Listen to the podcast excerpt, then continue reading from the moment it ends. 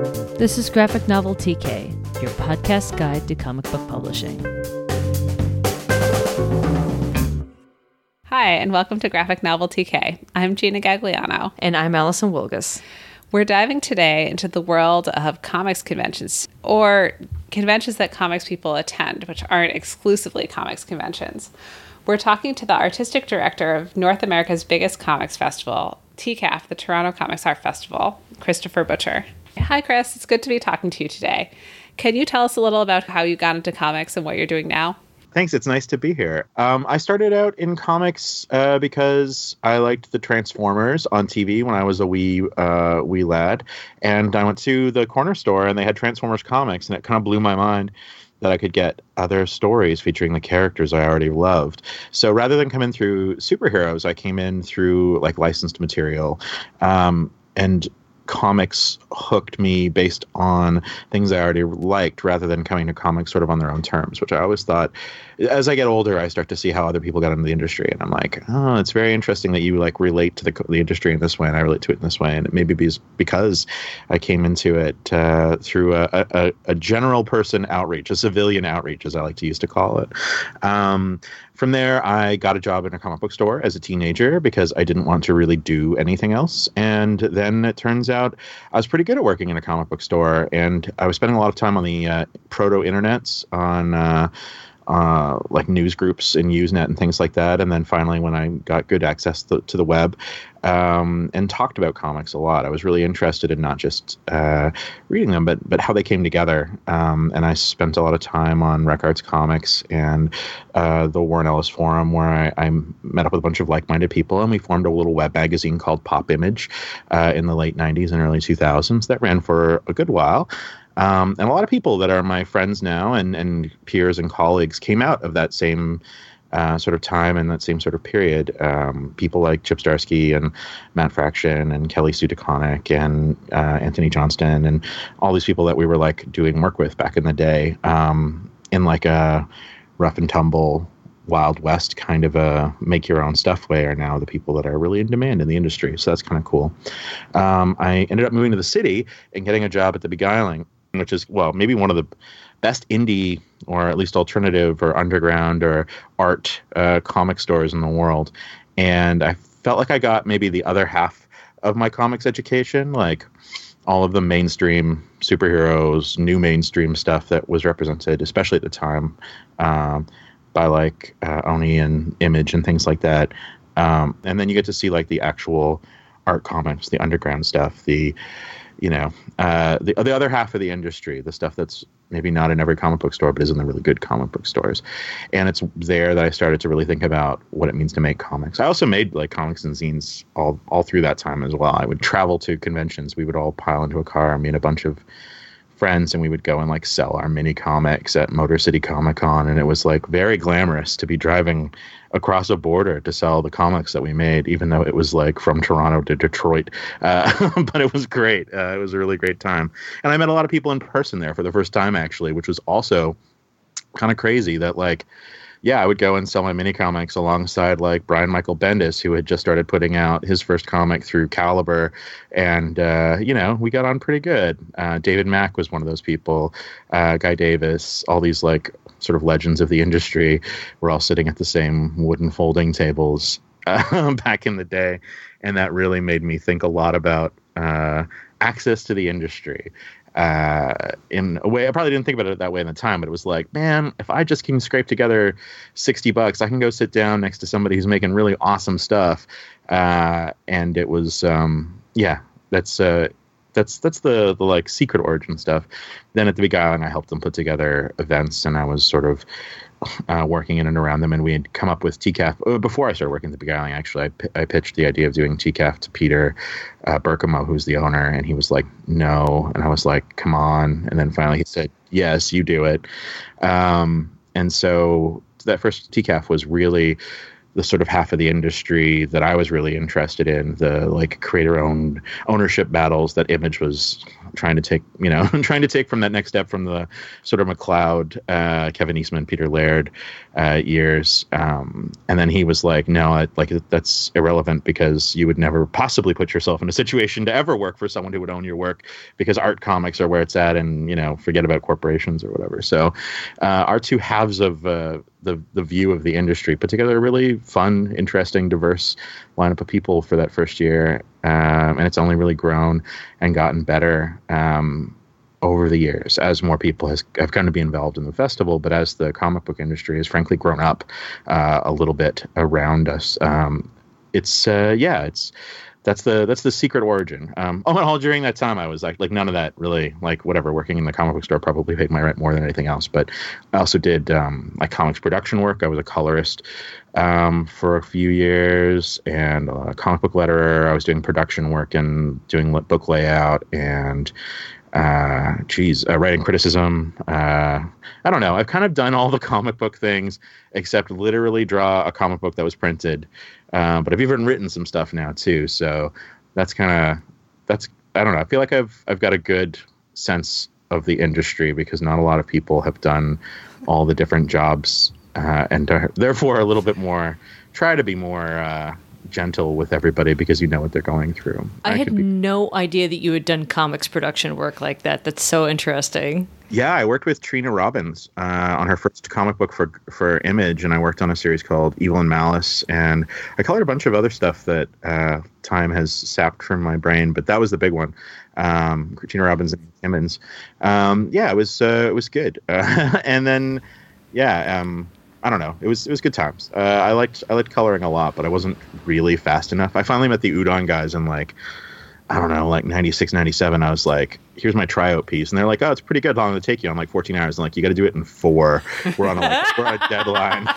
I was just like, oh my god. Uh, so yeah, I was just like, I realized there was like a ceiling. Either I was gonna have to quit everything else and learn how to actually color at that speed or maybe uh, become more of a jack of all trades. See, I love this because a lot of people have the opposite thing of like, you have to do what to run a convention? Oh no. Oh no, I'm so sorry. That's that's a no thank you. exactly that. I was involved in in like I was the editor of my yearbook uh, and I was the editor of the newspaper at my sc- high school and I like did the food drive and I was didn't really like being in class but I really liked organizing things uh, a lot. Uh, I was I was like head of the radio station uh, for a few years and the idea to me like I was always like this is a ton of work like it's fun work but like oh my gosh this is like we're just putting in so much to have a thing at the end of it so i remember at the end of the show, I would go to the the ops booth and I'd be like, "Is the guy who runs the show here?" And they'd be like, he'd come over, he'd think something was terribly wrong because people only come to find you at shows to yell at you. And I'd be like, "Thank you so much. I came over from Toronto and exhibited, and this was great." And he was just like, "Oh, uh." Cool, okay. And it was just like, I don't think anyone had really thanked him all weekend, but I made a point of doing that every year because it was just like, even then I had a sense of how much work it was. So yeah, it's, uh, I, but I always respond exactly the same way when people think, like, come up and thank me for the show too. I'm just like caught off guard and I've just been working on this for like six months and I've got no brain left. So if I've ever been super weird to you when you thank me for TCAF, that's why I apologize. I really do appreciate it. So if people who are listening to this podcast, podcast are like, I've never been to a conference or I've never been to a convention or I've never been to a festival.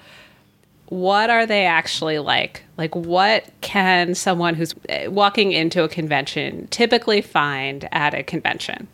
I guess the unhelpful answer, but is the honest answer, is that conventions and festivals and conferences and all of it um, you never know what to expect exactly. Anyone who starts a convention, any group or any person that starts a convention, starts it because they think that they know the best way to run a convention, or at least the best way within their means, right? And so they'll pick and choose from other conventions that they've either participated in or read about or whatever, and said, "This is the good stuff. This is the bad stuff. We're not going to do it here." Um, so rather than tell you what what you're in for with a convention, I would even maybe say just do as much research as you can. Like look at the website, look at con reports of past people that have gone there uh, to see what they thought of the convention or what they did at the convention. Look at everything you can look at, and even email the organizers if you have if those questions are then not answered. Listen to these interviews with me and other convention runners who are giving up their time to be like, yeah, this is what cons are about. But let's just say in comics, if you're going to a comics anything chances are there's going to be tables where artists, uh, which is to say authors, creators, comics, comics creators of, of any stripe, will be sitting and probably selling their work, maybe you know just autographing it. Um, there will be discussions that will happen. Usually, it's you know in a conference room, anywhere between like 20 and 150 200 chairs and a you know podium up at the front or a table up at the front and people will discuss their work in that way in front of an audience and yeah that's like the bare minimum but um, it does change a lot. Uh, depends on the kind of conference. I know there's a lot of conferences now that don't have um, exhibition components or exhibition components are really minimized. Like you actually do go just to hear authors talk about their work, and then there'll be like a central bookstore that will sell that work. So that's a big part of it. Or there's shows that are basically just um, I don't think it's derogatory, but it's what we call like flea market shows where it's like it's just tables. It's just people set up at a table for the weekend selling as much as they can and going home without that other like let's get into the discussion and the art and the literature of the comics that we're making. And there's nothing wrong with that either. Um, and then there's some exhibitions I've been to that are literally just exhibitions. It's literally just art up on the wall and there might be like an author talk. So I would say that um, as comics has grown up, as comics has started to be recognized as both um, art, like visual arts, and in the visual arts field, as well as the literary and literature spheres, um, comic conventions, comic conferences, comic festivals tend to uh, really morph uh, depending on the whims of the showrunner, and it's why every show can have such a different, uh, you know, different feel, different vibe. I've gone to a lot of science fiction and fantasy fan conventions this last year and, and talked to a lot of science fiction and fantasy like prose authors. And a thing that comes up a lot is like, no, really, the vast majority of working cartoonists will have at some point spent an entire weekend selling their own books to other people directly which is just like such an alien concept if you're like a prose author who isn't self-published that that's like even if even if you've quote unquote made it and you have like a big publisher and you're like whatever, that doesn't mean that you've stopped doing that necessarily. And like it's a very specific to comics thing that doesn't really translate to other nerd conventions in quite the same way. Like that you could be selling something that you personally made to strangers all weekend. It's uh, it's so it's not unique to comics, but it's so specific to comics. Is maybe it's like comics and craft shows. Yeah, right. but you don't usually get picked up by like a major craft manufacturer and then still go to craft shows, right? Like you just start making designs for Claire's or whoever, and then Claire sells your work and you're set, uh, or they steal it because Claire's. Uh, but whatever. Uh, like it's. I find it um, so fascinating that I could have told you when I was 16 exactly what a comic book convention was, and now you know many years later, uh, I've been to so many different conventions, and every like geographic region has its own like little quirks but every like country you know like in geographic region within a country but every like country has its own ideas like the like european shows versus like uh like our asian shows versus uh north american shows versus south american shows. Like there's so many different aspects um that shift and change and are present or aren't present or emphasized or de-emphasized. Um i think if you're let's you know let's let's get back to the the core of the question which is like what's what's a comic convention or or, festival going like in North America. Generally, you're to you're to have tables and you're to sell your shows. Generally, there's also to be an autograph area for those authors that wouldn't dream of sitting at a table and handling their own money. Uh, and then generally, there's to be a discussion area um, where people can like discuss, you know, work generally a panel panel format or readings, although those aren't as popular in the states, um, that kind of stuff. So, yeah, I think those are the basics of what to expect at a convention. But the actuality is that you're you're in a room of your own free will uh, with hundreds sometimes hundreds of your fellow creators, which is something you don't often get to do, and then thousands of members of the public, if it's a good show, uh, who all are interested in the same thing that you are. And so, other than just like the the meat and bones, like here's what actually happens at a comic convention, the intangible stuff, the the the community, the validation, the like chances to connect with people, those are also present at good good shows anyway. I've been to a couple where there just doesn't exist. Everyone at six o'clock, everyone throws their tarp over their table and goes as far away from each other as possible. But yeah, good shows. You can. There's also community. It's like that intangible thing that goes along with the tables and the art shows and the like discussion rooms. Um, so we've talked a little about tables and you know sitting behind tables and selling things all weekend but that is not the only way that authors can get involved in conventions or even the only way that authors should get involved in conventions. Can you talk a little mm. about other things that authors, especially authors who maybe are new to comics and kind of like thinking about conventions for the first time can do to interact with them? Yeah, actually. One of the things that we do at TCAF is to really try to think about how we can engage the larger um, cartooning community. And community is kind of a loaded word, but like you know, the larger group of car- people that are that are cartooning, that are writing comics, that are drawing comics, that are working in production, that isn't sitting at a table for the two days of the show. And the main reason that we started thinking that way um, was that we just didn't have enough tables. Uh, we've been we don't oversell, but we definitely have been sold out. Um, it's a TCAF is a juried admission um, sort of a show, so we we have been anywhere between. Uh, we've had more than three times as many uh, applications to be a part of TCAF as we can accept um, on average. And sometimes it's way higher, sometimes it's a little bit less. But yeah, we can't accommodate everyone that wants to sit at a table um, at, at the festival. We just have a limited amount of floor space. So we really try to come up with ways for people to participate. And these aren't available at every show, but I can say at TCAF, we're now doing a full day of uh, programming on the Friday before the Saturday Sunday exhibition. Um, and one of the streams is called Word Balloon Academy and it's aimed at creators. It's people that want to uh, sharpen their skills, whether it's um, artistic or writing skills, physical skills, or whether it's the stuff around uh, being a creator. So it's like how to do your taxes, how to apply for a grant, how to deal with mental health issues, uh, how to deal with physical health issues um, around you know sitting at a desk on your own for 12 hours a day, 10 days a week, uh, or you know you know what I mean. It feels um, like 10 days. It does feel like ten days uh, when I'm when I'm really deep in freelance. Um, one of the other streams is for librarians and educators, where we actually try to um, spread the good word of comics in in the library sphere, which is actually going really well um, in the in the general right now. Um, but Canada tends to be a little bit behind the curve. There's a lot of great advocacy librarians in the states who are doing really amazing work that have resulted in like the ALA graphic novel roundtable and you know things like that that we are not not quite there in Canada, but we do have a lot of people coming up from from the U.S. A lot of librarians that like to participate as well. Um, we're talking about new streams as well. The ALA is the American uh, Library Association, which includes North America, and the president of the Graphic Novel and Comics Roundtable is currently a Canadian. So, yeah, good for way to go, Amy. Uh, sorry, that's true.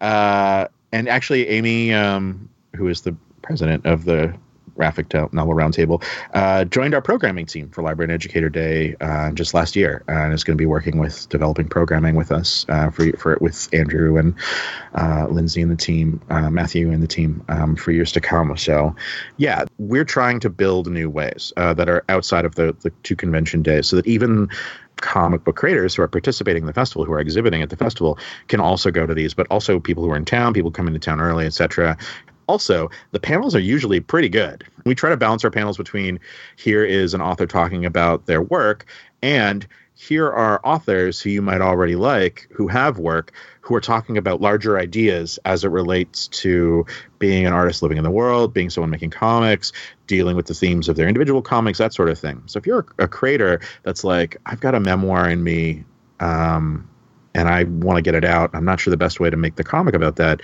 Every year at TCAF, there's one really clear memoir panel where the best memoirists in the world are there talking about making memoir. Um, and that's something that gives back to you know a potential creator that wants to participate in the festival but doesn't nece- can't necessarily exhibit or doesn't want to exhibit or isn't able to exhibit. And I would say a lot of shows have that. Like, look at the programming; it usually goes up pretty close to the actual dates of the show, so it's not always very helpful. Sorry about that, Gina. Um, but uh, yeah, I think it's a it's a good way to see if it's like, oh, such and such is talking about this thing that's really important to me. I'm definitely going to see them talk about that. But beyond that, it is that intangible again. Like you're in a room with a lot of people, several rooms, with a lot of people who have the same interests, who are trying to sort of move in the same direction that you are there are opportunities to meet them in social settings or just to visit them at their table to try and build those connections that you want to build with the people whose work matters to you. Um, there's all kinds of things on how to network at conventions. You can just Google it. But yeah, we try to try to be aware of all the ways that people are going to use our space and try to make it easy for the good ones and to try to make it difficult for the bad ones uh, which is well we won't dwell on the bad ones too much but um, yeah but the there's just this larger idea of like conventions as spaces that exist in a place and time and then like cease to exist uh, past that time and that participation is valuable. I think um, the the best way to explain it is there's this, there was a show called Web Comics Weekend, and I think started um, 2007 or 2008 or something like that, and they did it for a couple of years, and it just became more and more legendary every time they did it. It was like the the height of the web comics boom, uh, and these people were participating and selling their work, and it was like incredible access to these amazing creators. Um, and then they stopped doing it because it was like, oh my goodness, so much work, so much organization. The return on investment from the people who were actually planning it wasn't really there. Like it was just a labor of love. And then they did it, and then they decided they were done with it. And people were like, oh, but next year was the year I was finally going to go. And it's like, no, that existed. Webcomics Weekend is over. That existed in a place in a time, uh, and you could have you know maybe participated or maybe you couldn't but uh, you know it's over so maybe look towards the next thing but realize that like you know what conventions offer what conferences offer what festivals offer is there is something intangible there. There is something that can't that isn't like necessarily just a dollars and cents ledger. Uh, and i think that that's i don't know. I feel like that's it's a big big idea and i don't know if i've done the best job of outlining it but that's what i got. No it's great. I mean i i believe that too. So in your answer there and in a few times kind of coming into this we sort of said things like you know, for conferences, conventions, and festivals. So, like, I know that it's sort of nebulous. Like, for instance, TCAF is an arts festival, but also with a lot of people would call it a show or a convention. So, like, the terminology is a little nebulous here. But can you talk a little bit about some of the different broad categories of comics oriented events and how they're different from each other? And book oriented events, yeah. too. Like, I think um, conferences. I actually I yeah. terminology doesn't matter to me as matters to other people. Um, like I use comic, graphic novel, strips. I use it all really interchangeably, and I know a lot of other people are trying to like nail down the terminology because having words that we all agree what they mean uh, makes it easier to talk about certain things, and I appreciate that. Um, we started off by saying we were a festival because we wanted to push back against the idea of comic conventions, which were getting kind of gross uh, in 2003 and are fully gross now uh, in a lot of ways. Um, we described ourselves. We went so far as to say TCAF is a festival because it is unconventional. oh my uh, god! But beyond that, I think press comic conventions. comic conventions um, everyone knows what they are, and especially now, there are things where there aren't really comic books. There's media stars and uh, YouTube stars, and uh, you know, film and television, and t- big walls of T-shirts, and all that kind of stuff. Um, and I actually really like all that kind of stuff. But if I go to a comic convention, I want comics uh, for the most part. Um, and so for us, TCAF, uh, calling it a festival, calling it an arts festival or comic arts festival, which then became this standard adopted nomenclature, which is super weird, by the way. Um, oh, the whole calf thing. Yeah, the whole calf thing. Uh, like ours was like a bastardization of MoCCA, which was sort of calling itself a festival, but sort of not at the time. Um, TCAF was, and then everyone's a calf now, which is like okay, cool. Um, I think Heidi likes to beat that drum. Uh, in particular, Heidi MacDonald. You're the sponsor of the the podcast. Um, we wanted to be a festival because we wanted to emphasize the focus on creators, uh, people that make comics, and then the comics. Maybe maybe equal, but we go back and forth on which on which one we like to put more emphasis on. But we definitely didn't want the emphasis to be on the tertiary sort of spin-off like stuff. Um, the, the, the movies, the other media adaptations, et cetera, et cetera. There's definitely room for that because obviously that all gets artists paid, or hopefully gets artists paid. But yeah, no, TCAF's about authors. It's about work, um, and so a lot of the things that we do at TCAF are very much about like it's easier for you to get through the application process and exhibit if you have a new work debuting in proximity to the festival, usually that season.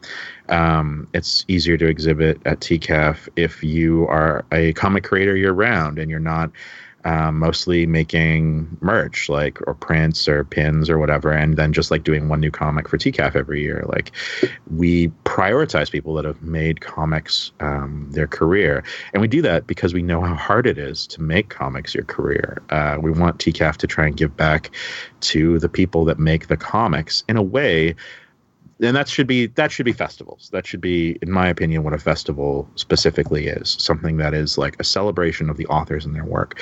Comic conventions on the other hand um, tend to be about a celebration of fandom uh, or have like maybe they have crystallized into that. Maybe they weren't always that but they've definitely crystallized into a celebration of fandom. Um, and i don't think that there's necessarily anything like deeply wrong with that but i know where my interests lie let's put it that way. And that's comic festivals um, that is focusing on the creators that is focusing on the work rather than the fans of the work who you know everyone wants their own space. That's cool but uh, i know what i want to do. Now conferences um, i tend to think of as being very much about um, discussion of the work in general. Like I've been to a couple of conferences that didn't have usually academic conferences, but certainly other uh, sci-fi uh, and book conferences that don't like authors participating is really rare. Actually, I had an author uh, expressed to me like absolute bewilderment that they found out that their work was being discussed at a conference that was in the town that they were in and no one bothered to call them up and be like do you want to come talk about this and it's like well especially in an academic conference context like your opinion as the author of the work maybe isn't as important as what they see in the work as critics and readers. So maybe you would have just fucked it up for them if you had come and said actually that's not what i intended at all. Uh, so yeah I, that's that's the the general breakdown uh, as I see it. But I also like whatever conventions are places where people convene. So meh. Uh, festivals are people where celebrate you know people celebrate things. Conferences are things where things are discussed.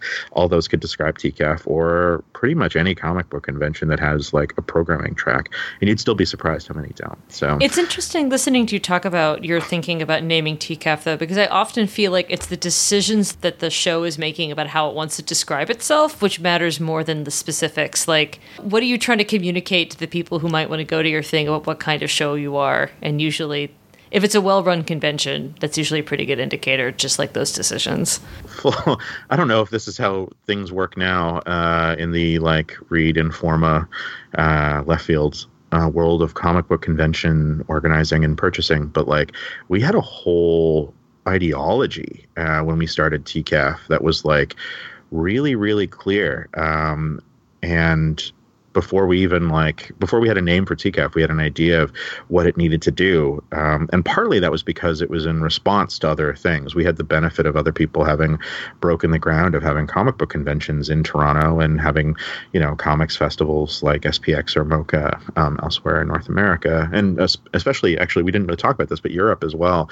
Uh, TCAF uh, owes a lot to the Haarlem Festival that was really big in the like late '90s and early 2000s that Peter Birkemoe attended before before um, before TCAF started, um, and he was that was a way he shaped the festival. So I think. Um, I think intentionality, and I've been getting into this with a couple of people on a couple different fronts lately, but intentionality is so important. Um, I think uh, you have to, if you are going to start a convention, uh, or a festival or a conference, uh, you have to have a really strong idea of what you want it to be, and you may have to make sure that the people that are working with you on it are on the same page as you. And you know, everyone grows, everyone changes. We've had you know people come and go at TCAF, and you know, I don't bear anybody any ill will, but like at a certain point, it just you know TCAF wasn't where they were at anymore for whatever reason, either personal or professional, and that's you know that's what it is. But uh, I think the festival, I think the, the, the convention, the conference has to have like an idea of what it is that it wants to do, and things should be in service of that mandate. And uh, yeah, naming is a good start for sure uh, on that one. Uh, before we go on to talk a little about authors and how they should interact with conventions, festivals, and conferences.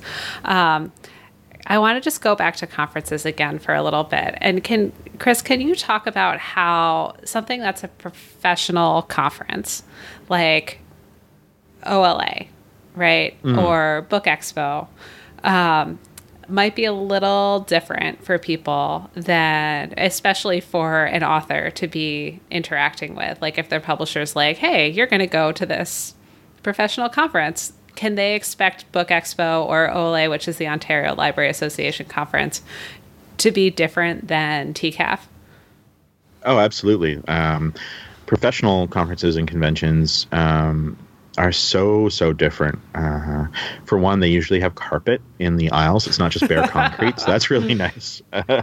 um, ooh, some of those book expo booths this year in New York had some really nice carpet. I'm in the process of going through and doing applications at TCAF right now, like looking at people's work, and the number of people that are not that are uh, that are applying to TCAF that have uh, lots of work under their belt and are producing new work and are not.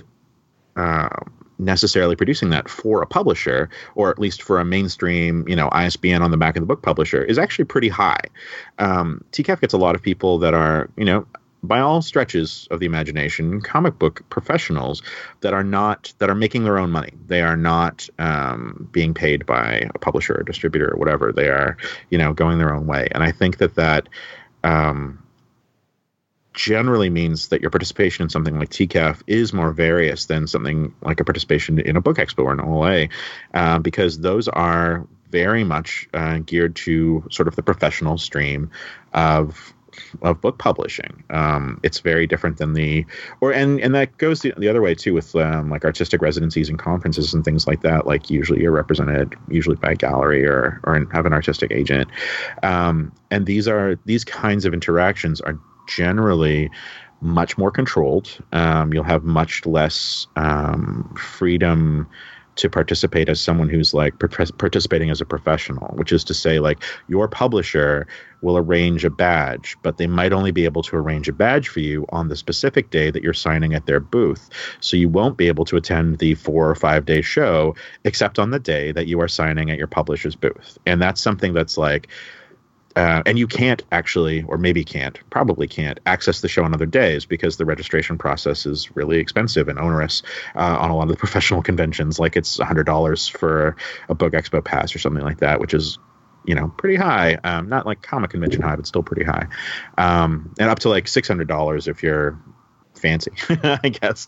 Um, so these are things that like a, a professional convention, you are there um, as an aspect of doing your job as an author, as a creator. Um, whereas something like TCAF, yeah, that professional bit is absolutely there, but there's also all this other texture to your participation. Even comic book conventions, even if they are organized by your publisher, have a different texture uh, than something like a book expo, which is really just like get in there, do your job, take a take a once around the exhibit hall and get and get out. Like there's maybe programs you're interested. In. Maybe there's like I got to see Debbie Harry on stage at Book Expo this year. That was cool. Uh, like I was one foot from Blondie. Like all right, uh, but like that's not something that you know that is not necessarily tied to my professional career. Not, not yet, anyway. But also, like, so you and Gina and I would all go, might all go to Book Expo because we all work in publishing. But most people at Book Expo, for instance, are like booksellers and like librarians and that kind of thing, right? Whereas like at TCAF, it's like there's some booksellers there, but it's mostly just nerds who want to buy books. So it's like the entire community is to, is like totally different too. I did not touch on that, and I should have. That's like the main difference. There's no members of the public. There's no members of the public at Book Expo or OLA. You can't get in uh, unless you're like professional in some capacity, and even then you have to pay like through the through the nose. Um, but yeah, there's but comic conventions and comic events generally members of the public are not just uh, but like encouraged to attend because that's how the exhibitors make money. Um, things like Book Expo and things like um, OLA aren't uh, conventions. They are trade shows. Uh, trade shows are a whole other category of uh, events that happen in convention centers. Um, there are trade shows for every industry, for every trade, right? Um, I, I snuck my way into a restaurant trade show one time. It was fascinating, all the different weird foods that you could pre-purchase to sell in your restaurant uh, from frozen food suppliers, that kind of thing. So, yeah, I think um, I think we didn't maybe make that distinction. But yeah, there are trade shows as well that comics sort of touch on, like the library shows, like the publishing show. Oh, and then like rights shows, like uh, Frankfurt Book Fair, London Book Fair, things like that. So there's there's a there's a whole other level of like trade show that is very different, not open to the public, that you will get to experience in you know only if you decide to participate in sort of a very specific kind of professional book publishing. So this is a whole lot of shows. So wow, you know, so if shows. someone yes, if someone is listening to this recording and they're like hearing about Frankfurt, they're hearing about Book Expo, they're hearing about OLA, they're hearing about TCAF, they're hearing about the the read shows. How do they determine which show is the right show for them to personally go to? Go to any show your publisher tells you to go to, especially if they're paying, and then ask your friend. No, for real. If your publisher's like, we think you'd do well here, like, okay, free trip to wherever, like, figure out a way to get your time off of your day job and go. Uh, if you get invited to somewhere, if you get invited to somewhere, that's a good example because the people that are running the show probably know about your work because they made the effort to track you down and invite you. But if you're not at that point in your career where you're going to get invited places, you're just starting to put stuff out. Talk to your friends, talk to your acquaintances, talk to your peers, um, email your peers and friends, or actually just like hey, this is the person whose career I want to have. I am just starting out and I want to have the career that such and such has. See where they're going. Like, you know, you might get unlucky and they might be like shut ins that don't like going to anywhere.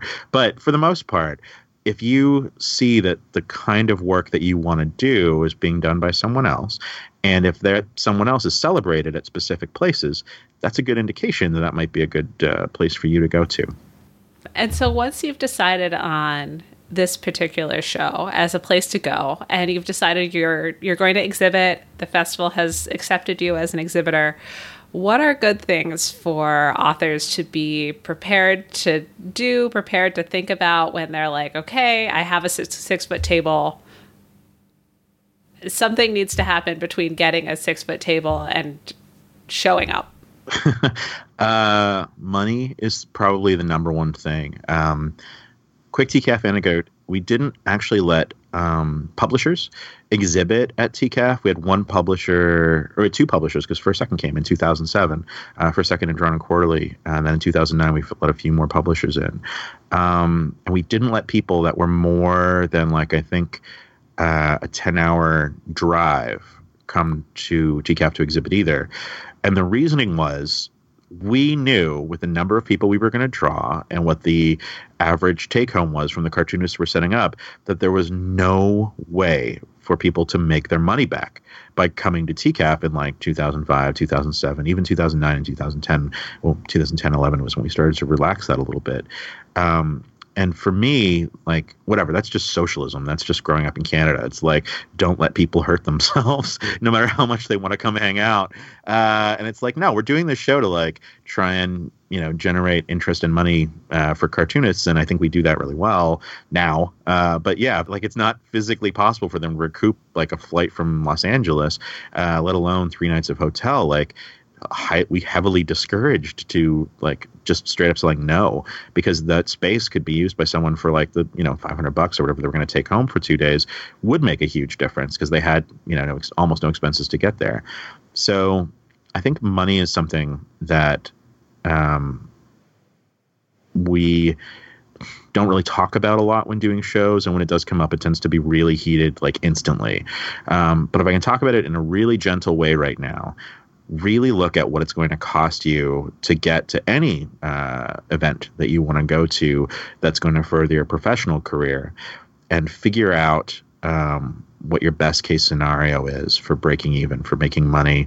And if there is something like a strong, strong reason for you to go to that event that isn't just about making money. Like you need to meet creator X that's there, or you know that publisher Y is going to be there, and they don't have they don't accept submissions online and this is your chance to put a submission package in their hand for your work yeah that's obviously something that's outside of the realm of like i'm going to make my money back but uh, yeah i would say money is maybe the really the first thing you want to do even after you're accepted is to like really look at your finances and go is this is this something that makes sense for me to do um, I got into Thought Bubble this year and I just was like, you know what? I can't. Like, between my schedule and how much it would cost me to get there, and I would love to go, but I can't justify doing this as a vacation this year. And so, therefore, I just can't go to this convention, even if I'm very excited that I got in.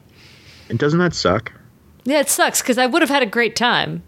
But Yeah, like it was sort of like I I've already done my vacation money this year, and the schedule would be so crazy. Uh, yeah, it's, it's just one of those things, right? and it's a real thing and we don't necessarily talk about it because it's not as nice as saying oh my god i am going to thought bubble. Oh my god you know? Uh, it's it's it's a bummer. It's like i'm not going to thought bubble. I can't afford it uh, or i can't afford the time off even. Like even if you could afford to go can you afford to miss a week from whatever it is that you're you're, you're doing day to day? Um, and that's I, feel the same way about tcaf and like we're trying really hard to to do stuff on the friday um, to make it pe- worth people's while who are setting up to like try and give back to the community. But we are also really aware that like fully half of the community like is working their day job Friday and then piling in a car or getting on a plane and coming to Toronto and getting in like Friday at 11 p.m. because that's what they that's how they can make it work for them. So we try not to be, you know, like we, we, we just try to be aware. And I really want to stress to anybody listening to this also like, so if you're new to doing conventions, and if you have any f- friendly, even acquaintances in comics that you're pretty comfortable with, like people will have very frank conversations with you about how much money they earn, at shows and like uh, how they did and what their expenses were. Like people will su- be surprisingly straightforward about that. And I feel like the key is to be realistic about who you're asking and find people who have the same kind of books that you do at the same general price points as you do who are in a similar place in your career. Because i have friends who are like in my peer group who are like going to this convention with me but because they're in a place in their career they're going to move twice as many books as i am. So they're not very helpful advice givers for which cons I should do. But I so I have like my friends who if they've been to a con that I haven't been to, I'm like, you, you're my pal who's gonna do within one or two hundred dollars of how much I do at basically any show. So you tell me how you did, and I can decide if I can afford the show or not. And I just feel like building that part of your network is really important because it's embarrassing and you you're worried about asking people about it. But most people will be pretty chill, surprisingly. I think one on one, people are really chill, uh, or even in like a small group. If you guys are all on the same page, it's it's like a good uh, time to discuss stuff. But maybe Maybe don't leap little Maine sh- though. Yeah, yeah, no, yeah, no, no money on Maine um, is is a general rule of thumb. So money is a big part of it. But let's say, all right, you figured out your finances. Uh, to get back to Gina's uh, hypo- hypothetical, you figured out your finances. You're accepted to go. You got a six foot table waiting for you the other side. What do you need to do? Number one, figure out, and this I cannot stress this enough, if the festival is going to have tablecloths on their table or not.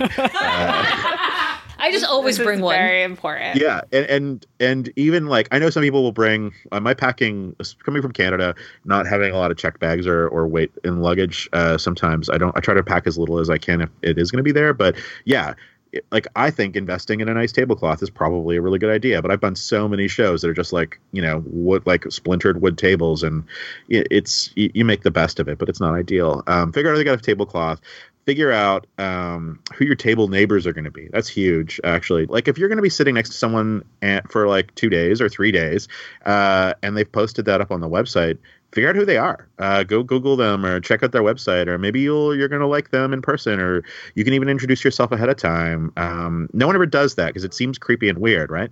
Uh, but it is actually the most normal thing in the world to figure out who your booth mates are going to, or like your table mates are going to be, if especially if you're attending a show on your own and just like reach out, uh, be like, show that you're a real person.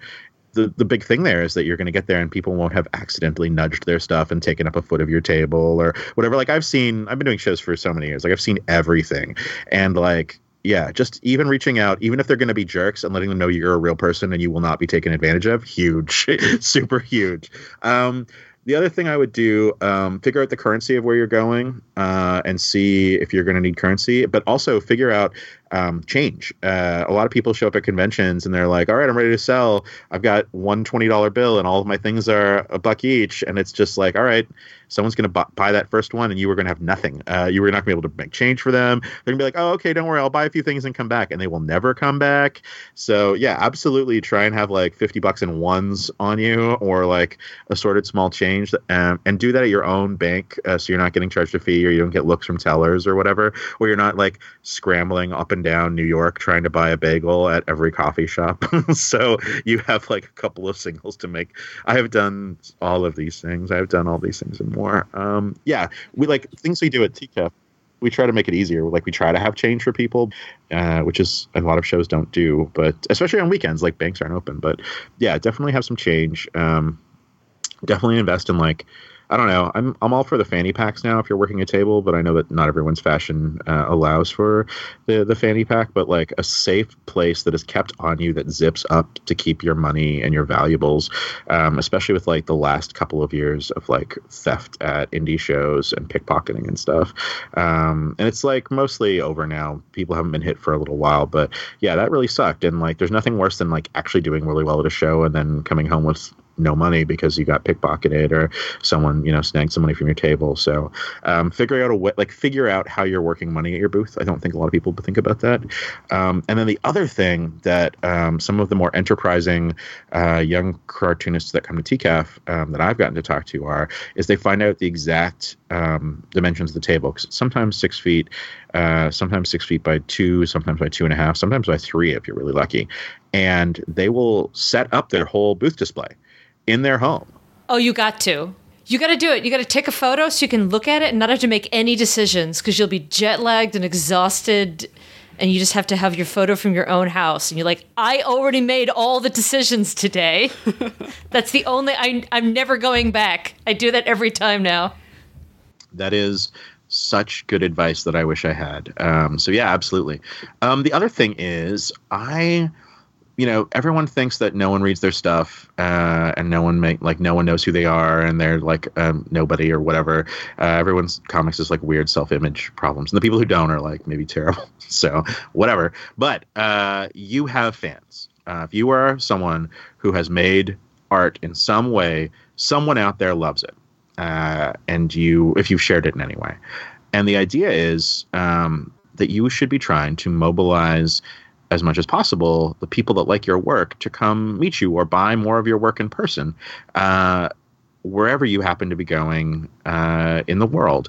Uh, you might have a fan in like a small town that you decide to do a show where you're going to be their big guest or you might have a, a, bunch of fans there and you might not necessarily know it. It's the idea of like using whatever promotional tools you usually use like a newsletter or social media or whatever to say i'm going to be at this convention uh, and putting that up there in a big way and keeping it up there as well. Um, people who have websites of like where I'm going in t- the first half of 2019, they're my favorites. Um, when I see people that are as excited about coming to TCAF as I am about putting on TCAF, um, you know, helping putting on TCAF every year, um, that makes me feel so good. And then I feel really positive towards those people because, you know, if you're mobilizing your four fans that happen to be in Toronto, that's actually huge for me. That's four people that might not have come to my my festival in the first place.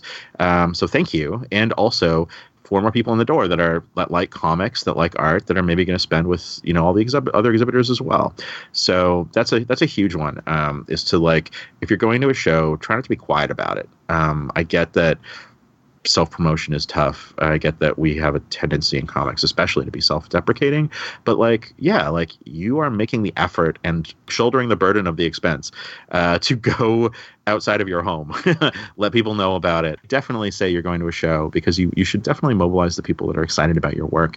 And um, finally, I guess if I know I was going to a show, uh, and I didn't have any like new new work. Like I had a like a big release in the fall, and then I'm going to a spring show. Um, I would maybe just try to put something together, um, just so that the person that's bought everything that they that you've ever made shows up your booth, um, and they want to give you ten dollars you can just have something that is ten dollars, uh, that is like a print or you know a one page comic or a postcard or something like that. Even an ash can of like the next thing I was working on because I would already been working on it. So here's the first ten pages in a mini comic for fifty cents or, or a buck. I think that that's the kind of thing I would do um, just to make sure that people come away with something from you from every event that you do and they feel good about that interaction. Because it's about you know building name building a brand blah blah blah. But like yeah i would want people to like feel good about having seen me uh, at a show. And so i would make something new. I also feel like signs are are super helpful, especially um, ones with your name on it, and then also ones that are like this thing is new, and also this thing costs five dollars. yes to all of that. Uh, price stickers for your stuff so that people don't you don't have to have awkward conversations. Yeah letting people know what's new at that convention or what's new in the last couple of months is a, is a really good idea. But there's so much more. Oh business cards is another thing. Business cards or postcards if you're an artist. Um, making sure it's like okay the convention's a month away if i send this off right now i'm going to get postcards and not have to pay for pay pay rush fees So we've been talking a lot about all the many things that people can do to have a good experience at a convention. You alluded to some to some of this earlier, but what are some things that people should not do if they want to not have a bad convention? What should they not do when they are at a, a, a festival or a show? That's tough. Everyone's experience is so unique to the individual that like what would make a good show for some people is exactly what makes a show bad for other people. Um, right down to like I know people that are like I sold too many books, um, and then they're like upset about it, and you think oh that's funny. Like that's like that's just an artist being an artist, and it's like no they sold too many books and they're unhappy about it, which means that they were at their table the whole time and they were selling books the whole time, which means they didn't socialize and they didn't do any of the networking that they had planned on doing, and then they're like bummed. They come away from like their their, their show weekend thinking oh man I'm not going to get ahead in my career and you know like whatever I've got some money in my pocket but that's not long term, and I've heard that like multiple times. Huh. I think it comes back to intentionality, and it's like you have to decide why you're going to the show and what you want out of the show.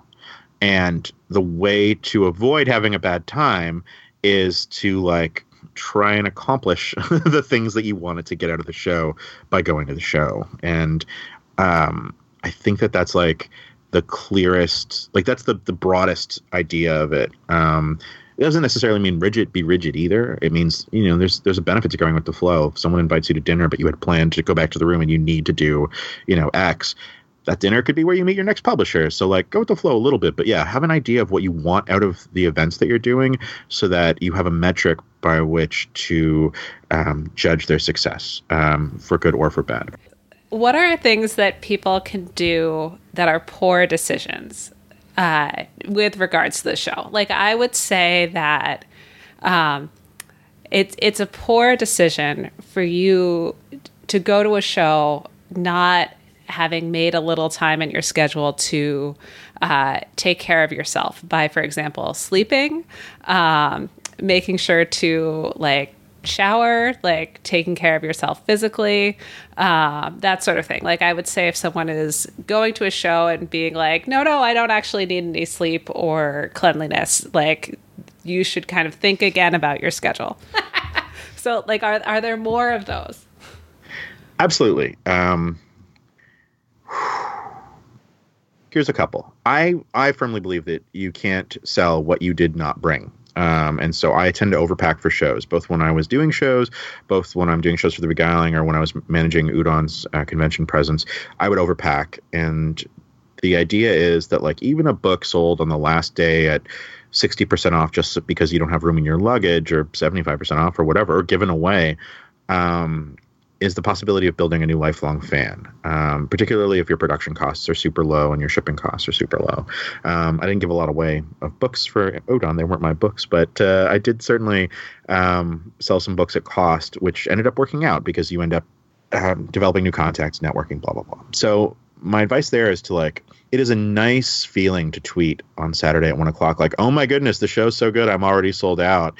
You've got to be there for, you know, like 12 more hours, like 12 more show hours in like two days.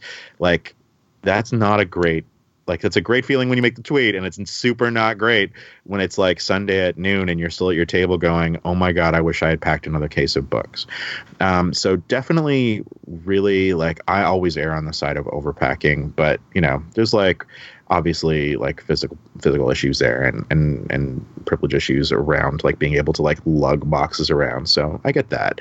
Um, but that's that's my my main thing is like if you're planning on having a good show like this works back to math like figure out how much you have to sell uh, and then make sure you pack enough to make the money. Like if you're only packing like retail like $300 worth of books but you need to make a thousand at that show I hope you have magic uh, in order to make that last seven hundred dollars. Um, what else? People. Mm, this is a really hard one. Um, I'm going to give credit to uh, Spike Trotman for this, who commented actually, Ali, on your zine today. Yeah. Every like, there are a lot of people who are very unhappy that sales aren't going well, or they had a bad morning, or the or, or they're just unhappy because things are rough right now. I totally get that.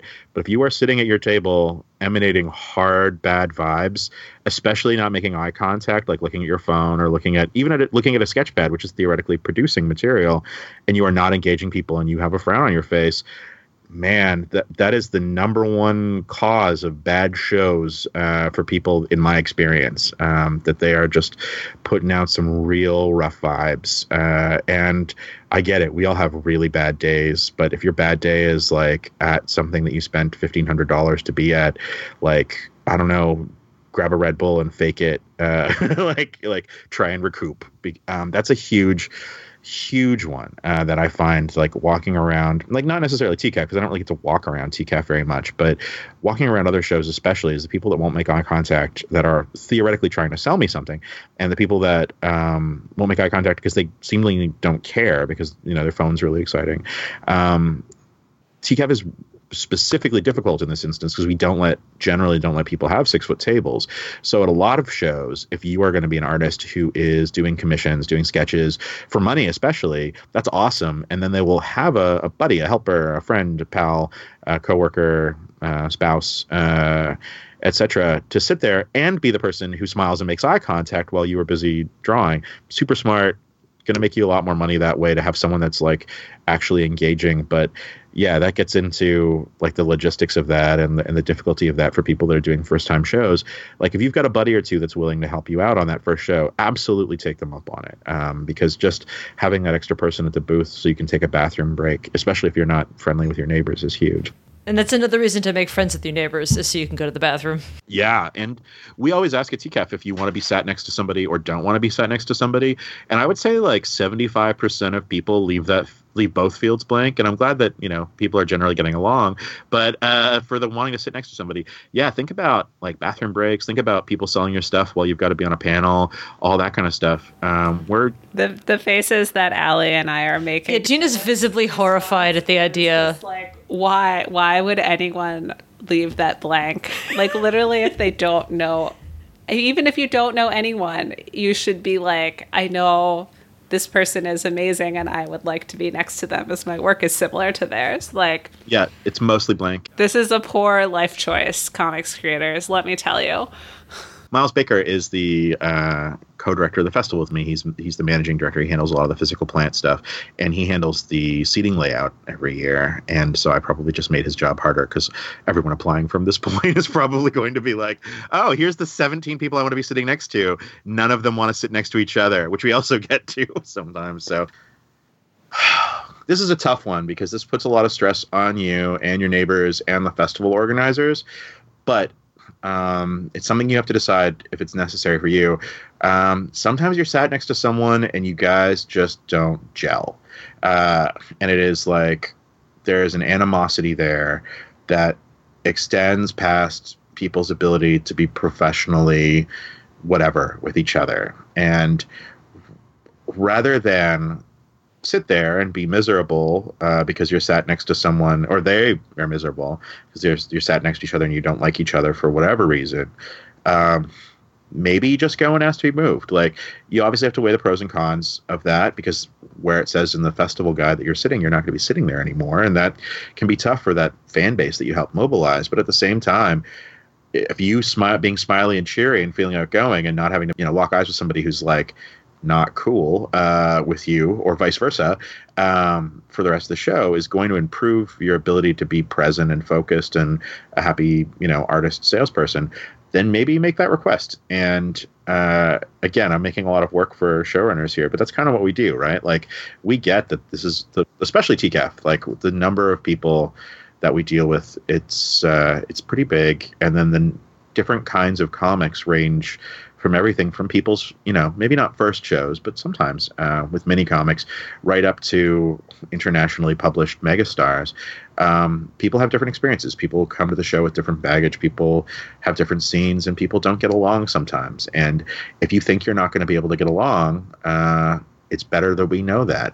I wouldn't necessarily say try to get someone removed from a show unless something really heinous, but it's like, I can't deal with this person. Can you help me out? Is a totally reasonable request. And it's something that requires probably a lot of courage to ask because it like makes you stand out in a way that you're necessarily not necessarily comfortable with. But whenever we've been mm, alerted to situations that were like, this is not going to be great for the people involved, and it, there's a wide variety of this not not going to be great for people involved.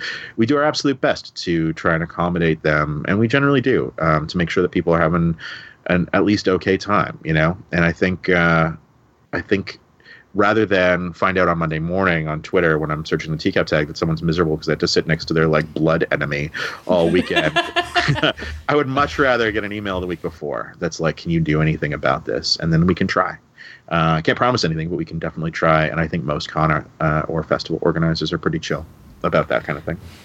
Okay, I'm going to ask one more question before we wrap up, um, which is a a question about conventions as part of a larger promotional effort, right? So if an author is like, I wish to up my public presence, like I I want to be cooler. I want more people to know who i am. Like how how do they incorporate conventions in that especially if they're like this year is going to be a year that's some sort of moment for me. I'm starting a new webcomic. My webcomic is ending or the climax is coming or i have a plan to get you know x new readers or i'm going to have 10 new mini comics as a series every month or i have a graphic novel coming out. How should conferences and festivals and conventions be part of their plan here? And how are they helpful? Hmm that's a good question first off i do believe that, that they are helpful um, and i think if you want to be a person that is uh, building a following and becoming known for your work um, in ways different than just people picking up your work and reading it conventions offer you uh, an amazing opportunity to help define your work, your presence, and your career in the physical space. There's two really big ideas here, and one of them is like for general conventions, and one of them's for TCAF. And the the reason it's split up like that is that TCAF is just harder. Um, I'm going to tell you all the basic stuff. Like, for example, the best way to build a career is to get yourself uh, made a guest of a convention. And whether that's a guest in name only, because it's like a local convention and you don't have expenses, but maybe they'll comp your table, or maybe they'll like fly you in, or maybe they'll put you up in a hotel while you're there, or yada, yada, yada. Being a guest means that you're going to get a larger percentage uh, or a larger share of the of the attention and the acclaim and the promotion that the festival is putting out into the world. Um, it's really hard to become a guest, but there's all kinds of great angles you can work. If you're work, if you're the person who's making art about X and no one else at the convention is making comics about X, then you can be their X guest. You know what I mean? Uh, like that's the idea there. So um, that's one way. The other way is to pitch panels that align the work that you're doing because you love your work, right? You're you're you're you're making this work. You feel strongly about it. Uh, that align your work with other work that is also you know talking about the same things that you are. Um, you're artificially building a community, but by gum, you're going to build it. Um, so you you know pitch panels that you can be on that put other awesome creators um, that are doing sympathetic or similar work on your panels. You can talk with them um, chances are their fans are going to come to the panel. Chances are your you know fans are going to come to the panel, and that's an idea. That's like a way that you can build um, your uh, fan base and build your expertise or build your perceived expertise in a certain part of the field.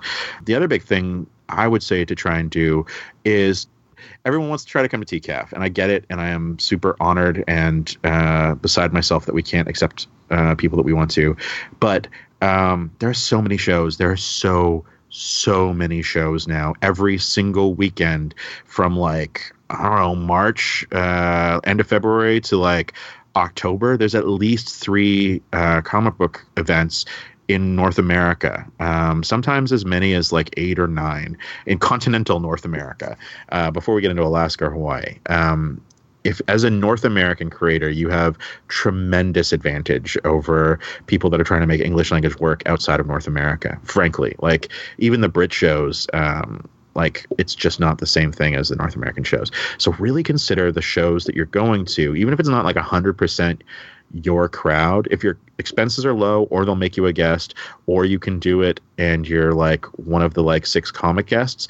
That's an amazing, amazing way to you know make your work stand out I've been to shows where there's like 10 comic guests and all 10 of the comic guests end up hanging out. So it's like you and then it's like Paul Dini, creator of Batman the Animated Series. And then it's like, you know, whomever. And that's like an amazing, amazing way to meet people that aren't necessarily in your peer group or your circle and, uh, you know, um, build that network that you maybe want to have if you ever need like someone's blurb on the cover of your book for when you when you get your big deal. With TCAF specifically, though, is so hard to become a guest of TCAF. I'll just be honest. We're trying to cover so many different bases when it comes to comics. Like we are trying to be a truly international show. We are trying to um, cater not just to sort of what we consider an alt comics crowd, but like literally we are we did kids programming before anyone was doing kids programming. So we have a huge kids program that was like started by Scott Robins and now has been administered by uh, my husband Andrew. Um, we have these like 21 countries worth of people coming every year. And most of the time, if you're an international creator, we'll make you a featured guest because your work is super important in the context you created it, you know, in your country, but not necessarily super well known in North America yet. So it's our responsibility as a convention to help you like find your audience in North America. So we make you guest. Um, so because of things like that, and then you know we're just really fortunate that people wanted huge superstars want to debut work with us. So it's really hard to become a guest at TCAF. It's really hard to pitch programming at TCAF because so many people are pitching programming, but not impossible. Um, you should always try and do these things uh, if you can, if you've got it, you know, in you uh, to to after you after you finish working for you know 10 days a week on your comic if you still want to then uh, pitch a program uh, or you know figure out a way to to get invited to a show or any of that kind of stuff then it's absolutely uh, a valuable thing to do. But beyond that i think again mobilizing your base um, being being busy at your table at a show is the greatest indicator to the showrunners that you are worth spending money on in future years. Um, this is real, like like black and white inside baseball, like numbers kind of stuff, and it's not doesn't feel very good, uh, but it is just how, especially commercial showrunners, decide whether or not they're going to pay for your flight or pay for your hotel or comp you a table or whatever. It's the it's the it's the casino method. It's like how much did you gamble? Great, you get a free room for one more night because you'll gamble some more. If you go to a show on your own dime one year and you have a lineup out the door and the organizers see that they are going to pay for you to come every year because you are putting you are bringing people through the door and those people are paying to be there and that's what con organizers want. Again, TCAF doesn't really operate on that. Like our show's been at capacity in the library for six years now, five years now. Uh, we no one pays to get in, and so there's no advantage to people coming there. We're mostly just trying to accommodate as many people as we can in as many different ways as we can. But if you want to do the circuit, um, making yourself a valuable add to convention runners is a way to do that. All of that said, conventions are commercial by nature. Uh, comics tends to be commercial by nature. It's a it's a meeting of art and commerce. So there's a lot of ways to make comics uh, and to enjoy making comics and to make art in general that don't involve conventions, that don't involve commerce, that don't involve any of the stuff we're talking about here. So I just want to be super clear that like when I say these are like this is you have to prove your value to someone. That's if that's the path you want to walk down. By no means does anyone have to prove their value to anybody else. Make the art you want to make. But if you want to get comped at a show, like, you know, that's what that looks like.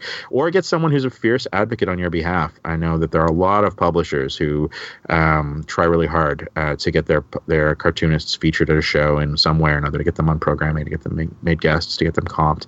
Um, there's agents that are that are starting to do that now too. There are con- professional convention promoters. It all tends to be more on the superhero-y uh, uh, mainstream comicsy side of things. Um, but yeah, that's uh, the reality of the reality of the convention circuit, uh, such as it is, is that um, there are so many different kinds of people participating in any given event that are at so many different points in their careers, come with so many different economic backgrounds that like, yeah, there's no one surefire way, but you know, if you want to go the capitalist route, uh, you know, lean in, like be as capitalist as you can. Uh, and I, I know a lot of people that have had a lot of success with that in their convention careers, and you know, props to them. And I know people that just like don't give a shit about any of this and just want to make their art, and every convention invitation is like a le- le- legitimate inconvenience to them. So I guess yeah, um, goes back to uh, decide what you want uh, out of out of all of it um, and that'll help you decide uh, the best ways to find success at it. I mean, I also think that if you're going to plan to do the circuit, um, it's also useful to know that it's pretty tiring. I'm so tired. I've done like 13 shows this year. I want to die. oh no, I'm invigorated by travel. Uh, if I could go somewhere different every weekend, I would. Uh, so yeah, that's why I, I, don't know. We would pile into sh- you know and do two uh, two Michigan shows a year, and I mean I travel a lot for work now, and it's just the greatest thing. Um, but then you have plenty of time to sleep in the middle, Chris. Like I do sleep a lot. Uh, it's awesome. I recommend sleep. And there are many people whose whose either their their pace with their comics or their career outside comics does not allow for like I will go to the show and then I will take some time off following that. It's like show, work, show, work, show, work. Then I just, that's pretty exhausting. I really bristle at the idea that anytime that someone says TCAF is necessary, um, that TCAF, I have to go to TCAF, I have to give it. Like, we appreciate hearing that, obviously, that passion. But, like, uh, we only got one shot at all this, you know? Like, we're not, I know, maybe we're coming back, but at the end of the day, like going to conventions uh, shouldn't come at the cost of like sleep, like health, like cleanliness, like you know, like work. Uh, if you're not going to make money at you know being at a show, but you're going to be able to pay your rent by staying home, like yeah, that sucks sometimes, but man, pay your rent. Um, it's it's such a I don't know. I'm supposed to probably be more of a cheerleader, but I think um, conventions are just part of how people interact um, with the comics industry and how comic creators interact with one another any of those individual things could be removed and people could still keep making comics. People can keep, making comics as long as they've got paper and pens. It doesn't mean we shouldn't try to be you know as good as we can uh, to people and uh, to creators and to the public and you know the publishers and the rest of the industry but absolutely um, people have to make whatever decisions for themselves they have to make. And you know if you've got a new book and you've made that decision that you've got to like do 13 13 cons in a year like I will do everything I can as a showrunner to help make my one of those 13 shows uh, go as smoothly as possible for you. But I don't want you to feel like you have to do my show in order to have a successful book so I think that's a great place for us to wrap up. Chris, where can people find you and TCAF online if they're so intrigued by this conversation they wish to know more? TCAF is the Toronto Comic Arts Festival. And if you go to www.torontocomics.com, uh, that's the TCAF website. Um, the next festival is May 9th and 10th, 2020, which is crazy that that date is upon us. I personally am on uh, Twitter as Comics212, C O M I C S 212, all one word. TCAF is hashtag TCAF, TCAF, or uh, at Toronto Comics on every social media. And uh, yeah, um, thank you both so much for having me on to uh, to talk about all of this stuff. I hope it was helpful it's very helpful to hear all this from your perspective as well, because some of this might be stuff people kind of already know, but like from a very different part of the process. Thanks so much, Chris. We really appreciate it. No, this is awesome. Thank you guys so much. This is uh, this is great. Thanks so much for listening to Graphic Novel TK. Next week, we're going to be talking in more depth about what it's like to work with a publisher or possibly more than one publisher. I'm very excited, and uh, you also should be because it will be great. Yay.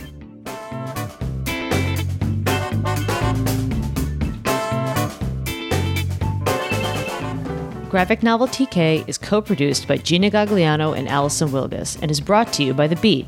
You can find our show notes along with other comics news and podcasts at comicsbeat.com. Our podcast graphics were created by Shivana Sookdeo. Our theme music is by Podington Bear. You can follow us on Twitter at Graphic Novel TK or email us at graphicnoveltk at gmail.com.